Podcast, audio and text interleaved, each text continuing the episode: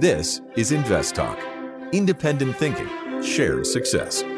Justin Klein and Steve Peasley stand ready to take your finance and investment questions and share their unbiased answers. InvestTalk is made possible by KPP Financial, a registered investment advisor firm serving clients throughout the United States. The clarity for your path forward starts now. Here is KPP Chief Executive Officer, Financial Advisor, Justin Klein. Good afternoon, fellow investors, and welcome back to Invest Talk. This is our Monday, September 19th, 2022 edition, and we are in the final 2 weeks of the third quarter. Only 9 more trading days remain until we get to October, and then fall starts. We get to change our attire a bit, and the tenor of the markets often change with the fall as well.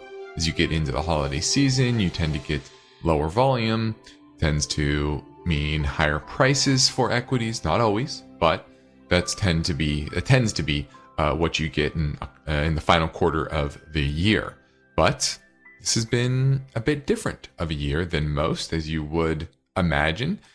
Even those with a lot of experience in the market that haven't just been around for the past, 5-10 years or so. You realize that this is it's a rough market, and rougher for some than others, especially if you weren't prepared. But when you get trends like this, they can endure even when seasonality is typically going the other way. Now, I do think this will be a year where the seasonality kicks in, just based on where we are sentiment-wise, where we are with the economy and valuation on many sectors. Some sectors, which I'll dig into a little bit more, probably have some room to go. So we're going to look at everything that pertains to the market right now as much as we can during this hour. But most importantly, we're going to take your calls. And our phone number that you'll want to call right now is our 24-hour listener line, which is 888-99-CHART. You can call 24 hours a day, 7 days a week, or if you're listening live during our live stream program from 4 to 5 Pacific time, we love to hear your questions during this time as well. So I've got a packed podcast for you today, and my focus point concerns the story behind this headline: the key steps to add sustainable investment strategies to your portfolio. And if you've been listening for any length of time, I'm a pretty sharp critic of the way ESG has been implemented within portfolios, but that doesn't mean that you just give up. You throw up your hands and say, well, I'm not going to look at this at all. If you have an interest, there are some steps that you can take to improve the ESG score of your portfolio. And we're going to look at those various ways and try to give you kind of a step-by-step guide over there.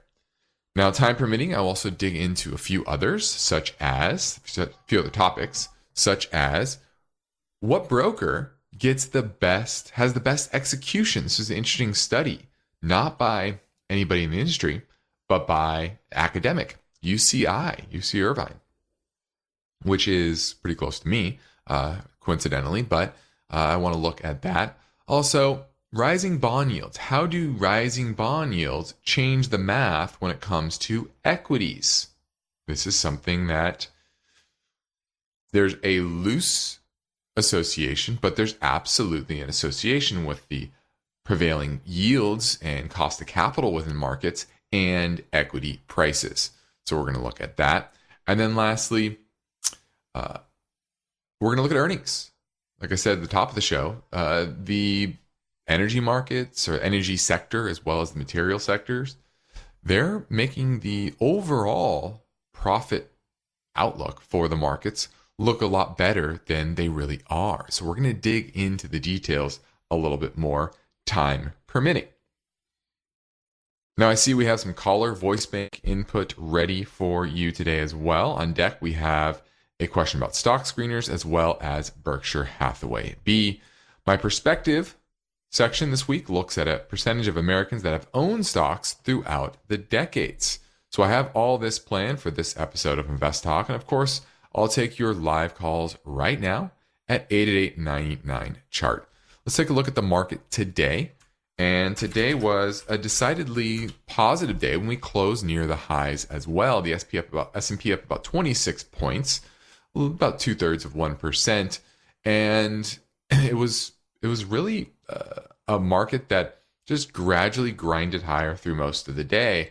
And, you know, what's the market thinking about as we go into the Fed meeting? It starts tomorrow. The announcement will be Wednesday. And once again, it's not going to be about whether they're going to raise 75 basis points or 100 basis points. It's going to be about what they say going forward. They almost assuredly will raise 75 basis points. That's what the option market is pricing in. And the Fed doesn't like to surprise the market very much. So that's what you're going to get. But what is the path of monetary policy? What is the path that the members think will be, you know, where will interest rates be, not just in the next meeting, but 3 months, 6 months, 12 months from now? All of that will be vital. And will they speak about the recent economic weakness that we're seeing in the data? It hasn't been dramatic, but it's certainly been there if you're paying enough attention. So will they hint at something like that? I think if they do, that will certainly give the markets something positive to hang on to.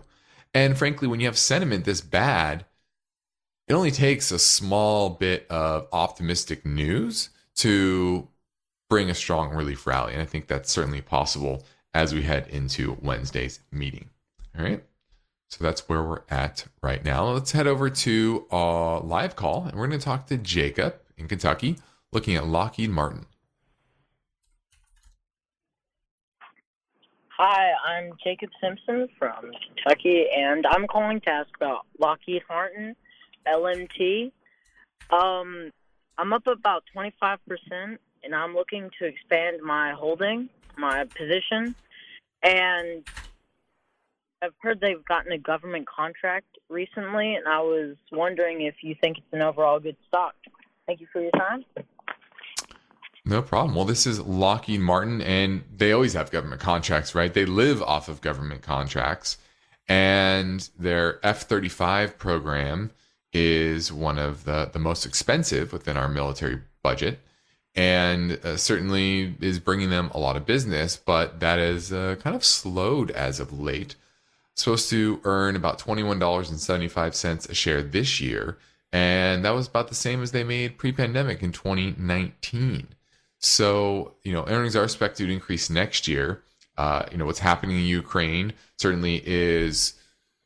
what's happening in Ukraine right now is it's a lend-lease program where we're basically lending and kind of selling them old arms that are kind of outdated in a lot of ways.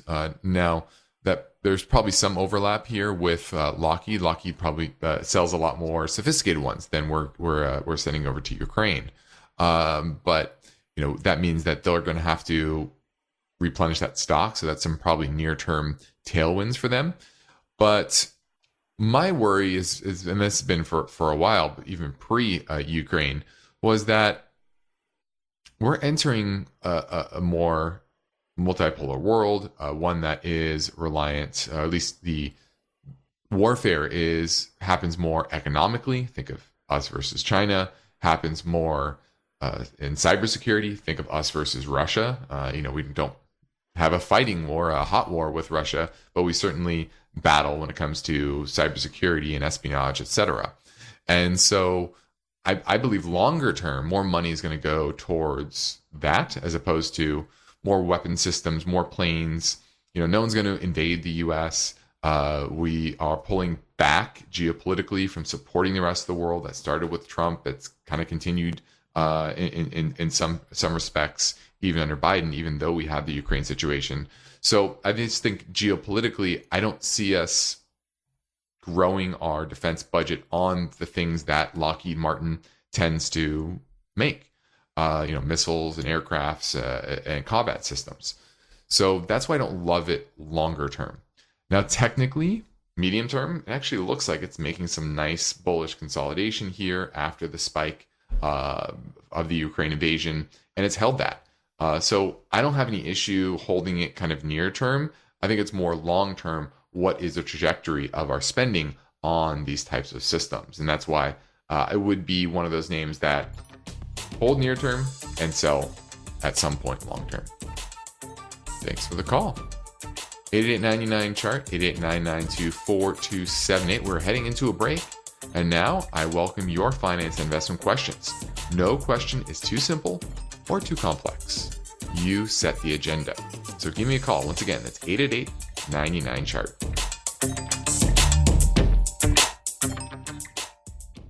Why do listener questions make Invest Talk better? Which of these would you recommend? Because each caller presents fresh questions in their voice. I was curious if you still think aluminum has a ways to go from here. When do I know the right time to take profits? Should I be looking for an exit? Should I be holding here? And listeners instinctively realize that Invest Talk uniquely offers a welcome dose of investing satisfaction. I think you have a terrific show, and I've learned a whole lot. Hey guys, love your show. I've been listening for several years now, and I've learned a lot. Justin Klein and Steve Peasley understand what investors need and want. I would look at it from a tax perspective. If there's no tax implications, move on, find better ways to use that money. I'm going with the odds. I think a half position now would at least get you in it and get you watching it so you won't lose track of it. Don't forget to call InvestTalk, 888-99-CHART.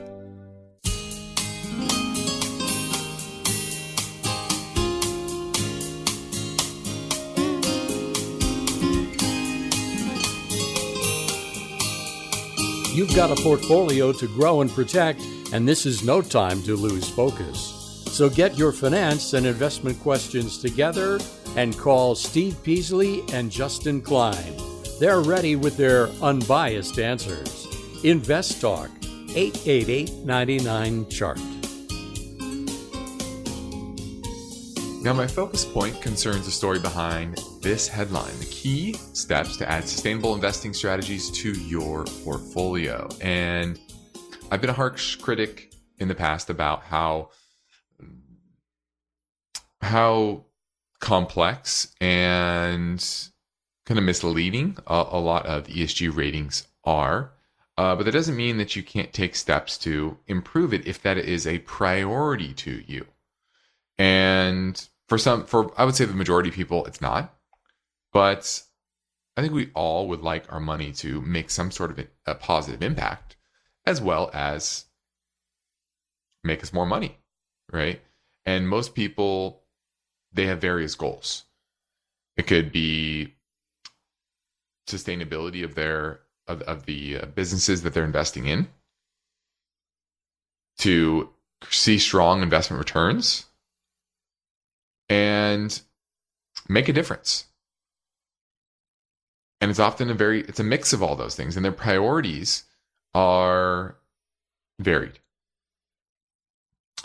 But without goals, it's very hard to know where you want to go.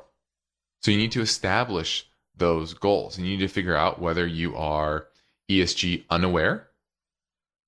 I mean, you don't have a base concern, and you don't use ESG data or references to make investment decisions. That's most people, ESG unaware. Others are more aware. They're mindful of the issues, and they consider it as part of their investment process. Others are very motivated, ESG motivated, and they know exactly the type of things they want to make an impact with their money. And if you are ESG motivated, then you might be concerned about things like climate change that will impact the company's viability. You want to put more weight on how your investments impact the people on the planet. Maybe you have thematic interests, such as something on the social side. Remember, E is environmental, social, and governance. And maybe the social side is more important to you. Maybe climate's more important to you. You have to really lay out what those goals are, okay? And investors and institutions can be driven by the desire to improve the world or desire to improve total returns. And you can look at it in two ways. Do no harm, meaning you avoid the bad things, or you seek to make positive impact. Okay? So if you are, and then you have to figure out whether you're set, you have to consider when setting ESG goals, whether these issues should be viewed as a portfolio objective or a constraint. Okay? Objective means you seek to maximize the impact, right? Whereas a constraint is more of, I don't want to invest in these particular things, but everything else is gain. Okay, so that's step number one. And after the break, I'm going to get to step 2, 3, and 4 on how to think about making these changes. Now we have to take this break, and I think you know we like your recorded questions, but we love live calls as well. So give me a call at 888-99-CHART.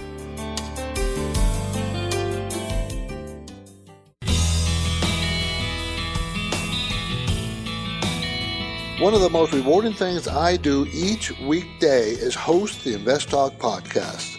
I truly enjoy helping investors, and I know that every question counts and every answer I provide will be unbiased.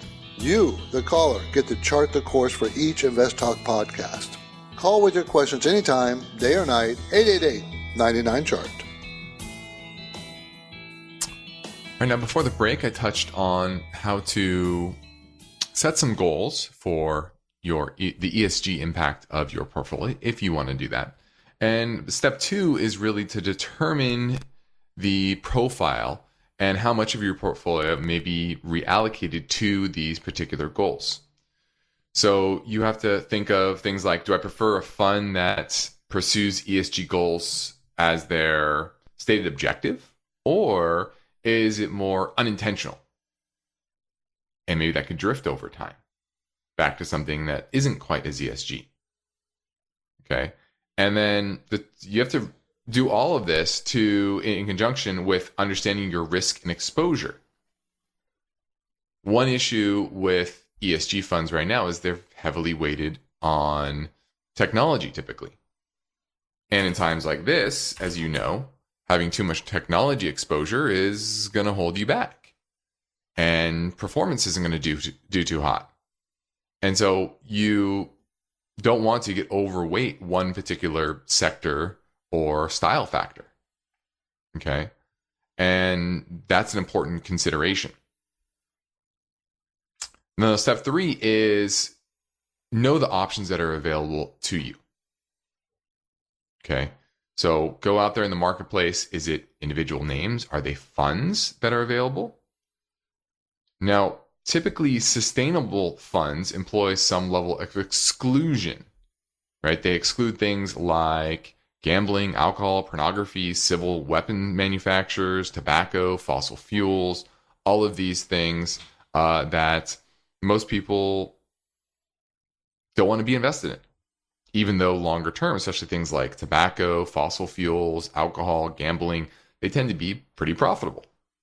Some of the best, most profitable sectors historically. Now there are faith-based funds that obviously exclude some of those things. Other funds exclude areas because they think long-term they're just not viable. Think of fossil fuels, that they're going to be phased out. Obviously, you know, this last 12 months has been kind of a rude awakening for those funds, but think of weapons manufacturers. Is there going to be some sort of law to restrict? That could be potential risk that certain funds get rid of. Others, it's a regulatory environment. So will there be regulatory changes that hurt that particular sector? Maybe they want to diversify away from that as well. Okay. So when an exclusion is implemented, a portfolio often tilts to one style or another. But if you're getting rid of tobacco companies, fossil fuel companies, weapons manufacturers, casinos, those are a lot of the value side of the market. So you're going to be leaning towards the growth side of the market oftentimes. Okay. Then there are passive funds that, you know, do you really believe their views, and do they lean what's important to you, right? A lot of ESG is leaning on the E, the environmental factor. But what if your focus is more on the social side or the governance side? And so oftentimes these passive funds aren't going to align very well with your end goals. And then fixed income. Fixed income is one of the areas that's often the hardest to invest ESG, mainly because, especially on the corporate side, mainly because a lot of the debt in the corporate bond market is energy. Unlike the broad indices, only about 4% of the S&P is on the equity side is energy. A lot of the corporate bond market is made up of energy companies, oil and gas. Now, there's one area where fixed income can be a little more impactful, and that's financing actual green initiatives. And so there are certain funds that can do that. But it's still kind of the wild, wild west. And what you invest in may not have the impact you think it will. You might be misled, and that oftentimes happens with a lot of the ratings today. And then it's about, how do you transition? Do you do it quickly over time? What are the tax consequences if you are in a taxable account? So all of these things are variables you have to weigh, and with your goals. Or what are the risks? What are your goals? What are the options? And then how do you make that transition? Usually the gradual approach to this new portfolio plan is the right way to go. And frankly, that's what most strategies. You don't want to go overhaul all at once because of those tax implications. And this is an area that definitely you need to do a lot of planning because of the complexity of each component and where those fit in with the type of ESG investor you might be. Now, on the next Invest Talk, the story behind this question: what's your real inflation rate? Life stage and lifestyle, they all play a role in your experience with inflation. And calculating a personalized inflation rate can be beneficial. You may not feel it as much as somebody else because of your lifestyle and stage. So that's the story tomorrow, but for now, I'm Justin Klein. I'm ready to take your questions live at 888-99-CHART. Let's say you've been thinking about learning a new language. Okay. Why? I mean, how would it come in handy? And where would you want to use it? Could it be that you have an upcoming international trip? Or maybe you want to connect with family members or friends from a different culture? I think you should know about Rosetta Stone. With millions of users, it's been the world's most trusted language learning program for 30 years. Rosetta Stone is available on your desktop or as an app with audio companion and the ability to download lessons offline. Rosetta Stone truly immerses you in the language you want to learn. It has a built-in, patented speech recognition engine called True Accent. So as you practice speaking, you'll get feedback on how well you pronounce words. With Rosetta Stone, you pick up a language naturally, first with words, then phrases, then sentences. It's an intuitive process designed for long-term retention. You really learn to speak, listen, and think in your new language. Rosetta Stone is an amazing value, so your special skill set is within easy reach. You know you want to do this, so don't put off learning that language. There's no better time than right now to get started. For a very limited time, InvestTalk listeners can get Rosetta Stone's lifetime membership for 50% off. Visit rosettastone.com/today. That's 50% off unlimited access to 25 language courses for the rest of your life.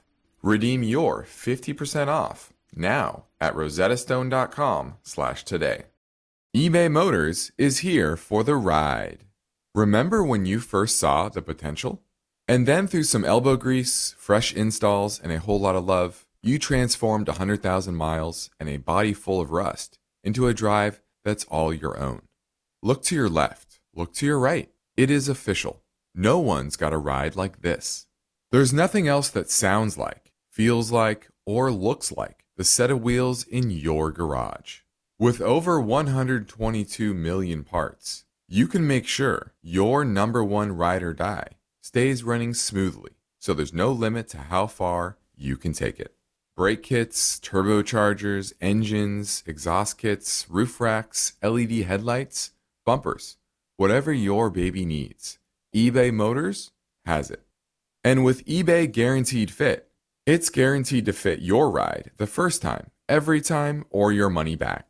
Plus, at these prices, well, you're burning rubber, not cash. Keep your ride or die alive at ebaymotors.com. Eligible items only. Exclusions apply.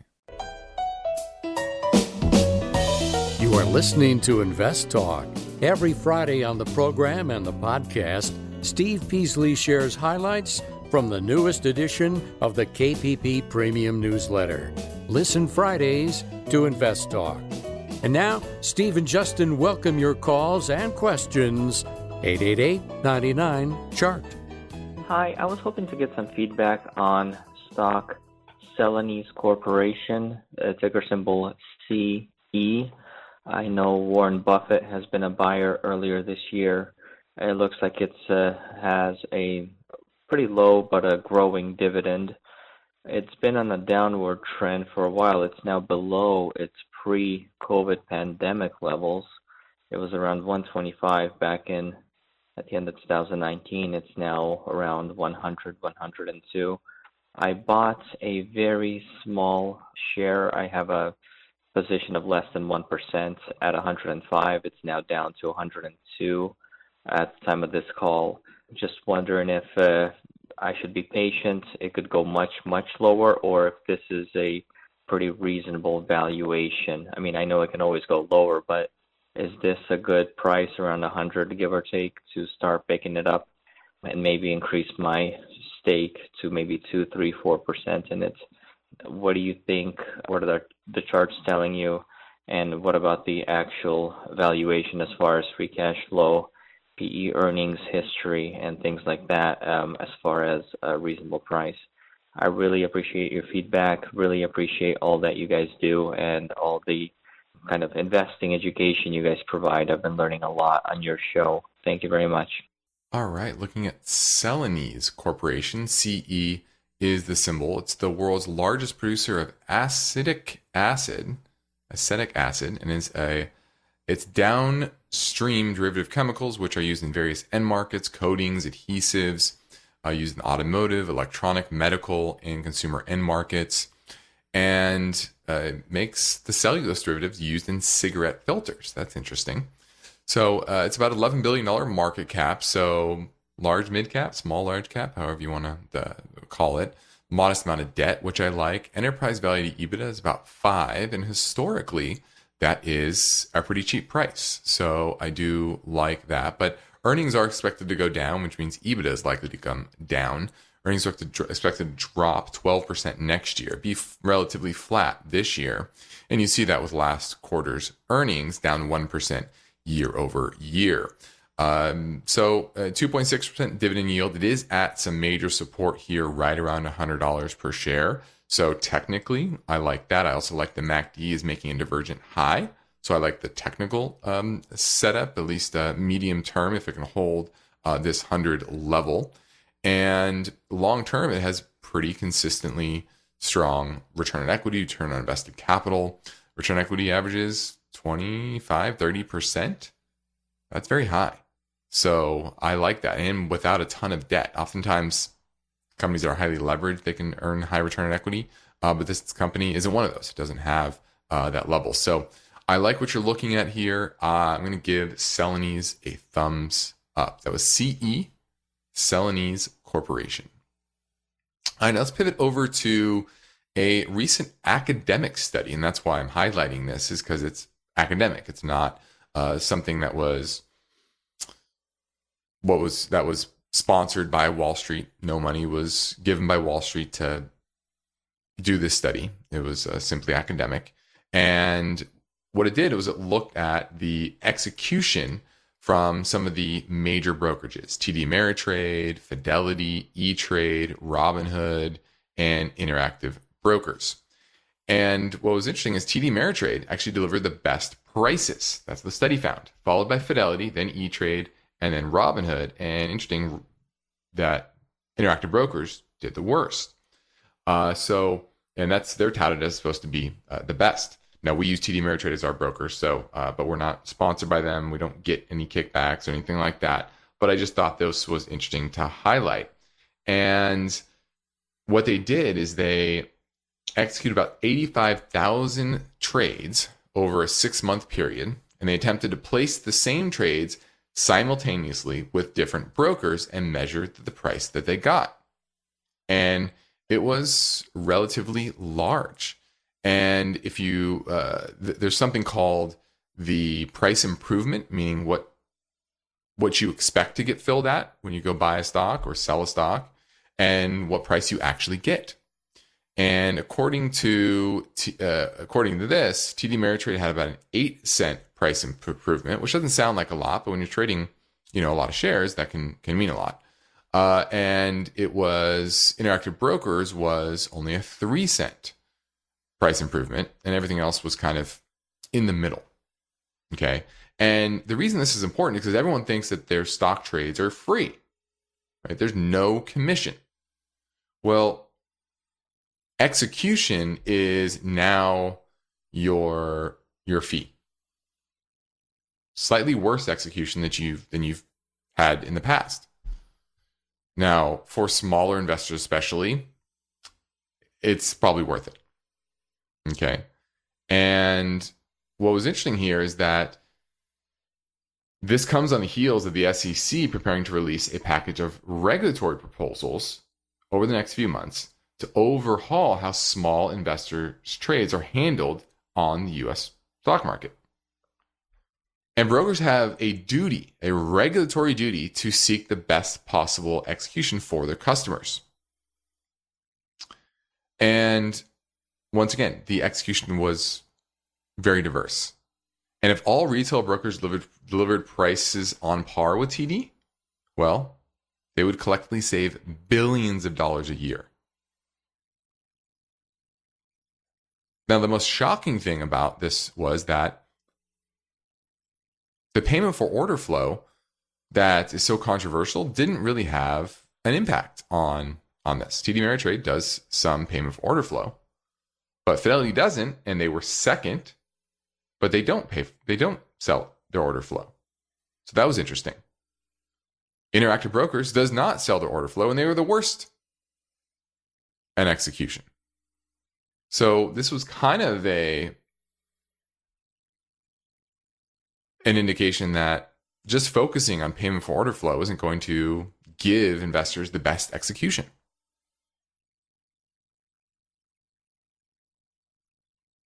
Now, there's a lot of, obviously, by the companies that didn't do very well, Robinhood and Interactive Brokers, they complained that the size of the trades were too small. They were around $100 each. And they're medium size orders. And they really weren't indicative of the average customer trade. That was their pushback there. But it just goes to show you that you don't rely just on the cheapest trade or I guess now everything's cheap in that sense in the commission side. Or the easiest to use, like Robinhood. It's really about best execution, best service, best data, and software that you're using, and customer experience. And so, all of that combined is important when you're going to invest. So I thought that was a great study. Now, when people take the time to leave an Invest Talk podcast review on iTunes, we'd like to thank them for the courtesy by getting to their questions quickly. Joel63892 says, what's your opinion on the Hartford Group? Ticker symbol HIG. Insurance companies tend to follow their own business cycles, so I wonder if it would be as impacted in a recession. HIG. Well, Hartford Group, they do group life, group disability, property and casualty insurance, mainly in the U.S., about a $21 billion market cap. So fairly large company, and you're right, they do have a bit different cycles, bit different things that drive their business. The positive right now with these insurance companies is they have higher interest rates, and they get to invest their premiums at a higher rate. So that's definitely a positive. And the Hartford Group, I like the diversity of their business. That's one thing that really, to me, stands out. They do offer mutual fund services for 401ks and things like that. They also have commercial lines of business, personal lines of business, property and casualty, group benefits, etc. So I'm actually a fan of the Hartford Group. The technicals are kind of neutral. They're not amazing. They're not terrible at all. They're outperforming the market so far. And they've really just been consolidating the recent move higher back in January. So I'm going to give the technicals a thumbs up. And if you look at the fundamentals here and the earnings trajectory, you're supposed to have 19% earnings increase this year, 13% next year. So I like that. They're certainly going to have some, be tied to the volatility of the market a bit because of that exposure to the 401k business. But if you look at things like price to sales ratio, it is on the cheaper side historically. So I'm going to give Hartford Group a thumbs up. That's HIG. And thanks for leaving your review, Joel. Now we're almost at summer's end. Fall is coming up very fast. I think the end of summer is this week sometime. It's always around the 20th or so. I don't know the exact date, but that means Halloween, Thanksgiving, and the holidays, they're coming up fast. And for investors, we're not yet in the holiday season, and volatility is still here. It means you have to pay attention and you have to have your strategies honed, especially in times like this where not everything's going up. Some things are going up. There's always a bull market somewhere.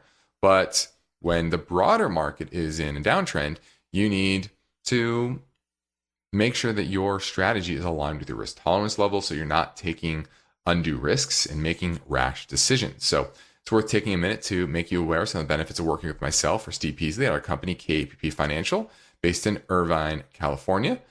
And let me remind you that here on InvestTalk and at KPP, we operate the same philosophy, which is independent thinking and shared success. It means we provide unbiased guidance both on and off air, and we practice parallel investing, which means we invest right alongside our clients. So I encourage you to take advantage of our free portfolio review assessment via telephone or GoToMeeting. Just head over to investtalk.com and send us a message or call our office at 800-557-5461. The sooner you reach out, the sooner we can get your portfolio optimized. Now for investors, regulatory changes have blurred the lines between banks and brokerages over the last decades. And this started really when globalization took off in the 80s, and they've advantaged investors. Investors become more engaged in markets. And as a result, investing now is a more challenging exercise than in previous decades. And in the past decades, trading stocks was less accessible and markets less liquid. So we're going to look back at the state of investing in American markets during the 50s and the 70s.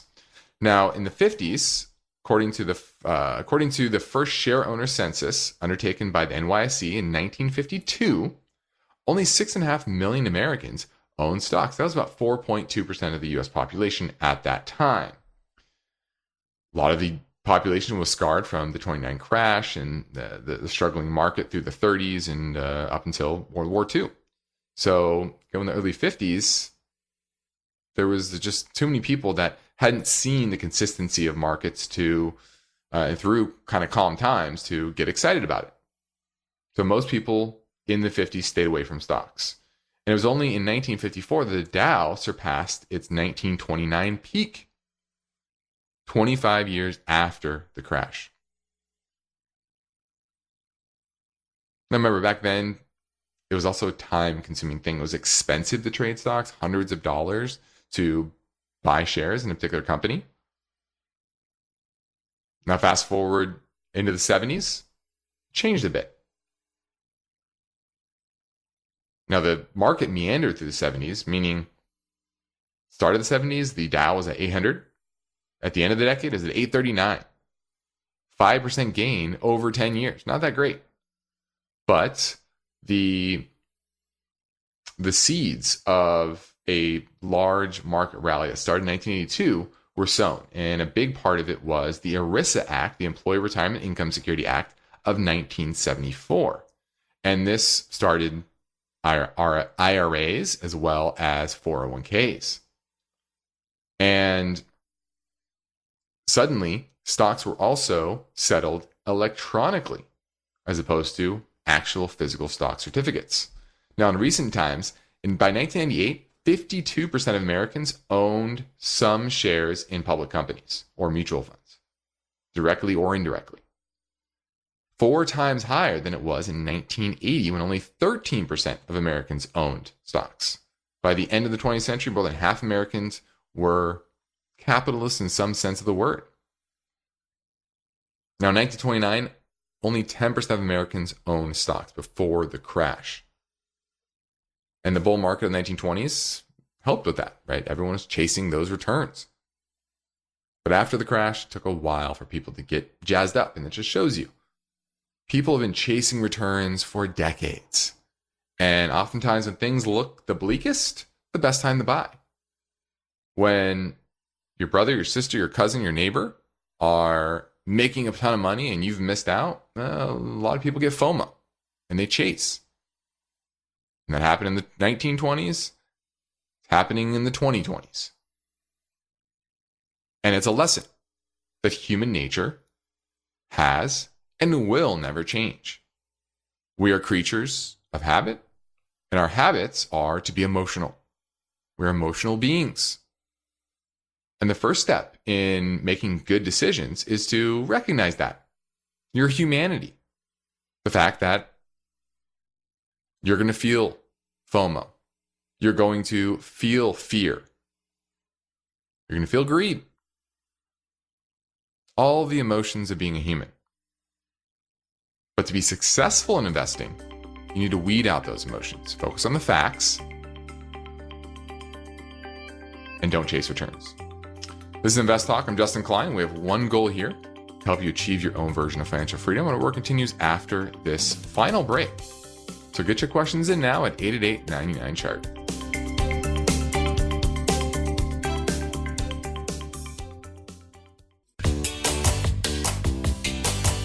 This is Invest Talk. For serious investors, it's all about achieving financial freedom. That's why the unbiased guidance offered by Steve and Justin is so valuable. The Invest Talk Anytime listener lines are open now, and Steve and Justin welcome your questions. Call 888-99-CHART. Hi, Steve and Justin. I own the iShares iBonds 2026 Term Corporate ETF. The ticker symbol is IBDR. I was wondering, because this is a term bond fund and it comes to maturity in 2026, if I hold it to maturity, will I receive back my initial investment or like an individual bond, or will it lose money like a regular bond fund does? Thank you. Bye-bye. This is an interesting one because these are relatively new offers in the ETF world, and this is the iShares iBond December 2026 Term Corporate ETF, and she's correct. It is a bond fund where once everything matures, you get your money back. Now, there could be defaults here, so understand that. So there may be a few that potentially default between now and 2026, and that would hurt the par value. And that's the whole idea of holding a bond to maturity, or this, in this sense, an ETF to maturity, is you get your whole principal back. Now, with a bond, you are focused on one particular bond, and hopefully that one doesn't go bankrupt. And this one is more diversified. So naturally, you're going to have some that do go bankrupt. But you should be able to get back the vast majority of it, because the vast majority are going to be returning to par and maturing, and then the fund's going to give you back your capital. So you're right. This is very different than your typical bond fund, which can have permanent loss of capital as interest rates rise, and they're rolling losses into new positions, and those positions are losing money because interest rates are going up. That's why bond funds are typically not the best way to invest in the bond market for most people. But this kind of avoids that, and that's why I kind of like it. Thanks for the call. Now, lastly, let's touch on bond yields. And when interest rates were next to nothing after the 08 crisis and really through to the pandemic, it was easy for people to just put money in the stock market. Why? Because there was really no alternative. The yield on bonds was so low that the yield you're getting from equities, especially when you calculate an earnings yield, was much higher. Now, the earnings yield is still higher for stocks than for the yield on bonds. But when it comes to dividend yield, only 16% of S&P 500 companies have dividend yields greater than the yield on the two-year treasury, which is now almost 4%. And fewer than 20% of dividend yields greater than the yield on the 10-year treasury. That's the lowest share since 2006. Remember, assets, they compete with each other. I've talked about this before, the fact that the housing prices are so high and the cap rates are so low for most of the rentals. And now that corporate bonds are yielding 7, 8%, it doesn't make a lot of sense to own a real estate rental. It's a lot more headache for probably less return. And that substitution happens all across the markets. Now, stocks are obviously down, so the valuations are much better, but the S&P is down 19% on the year.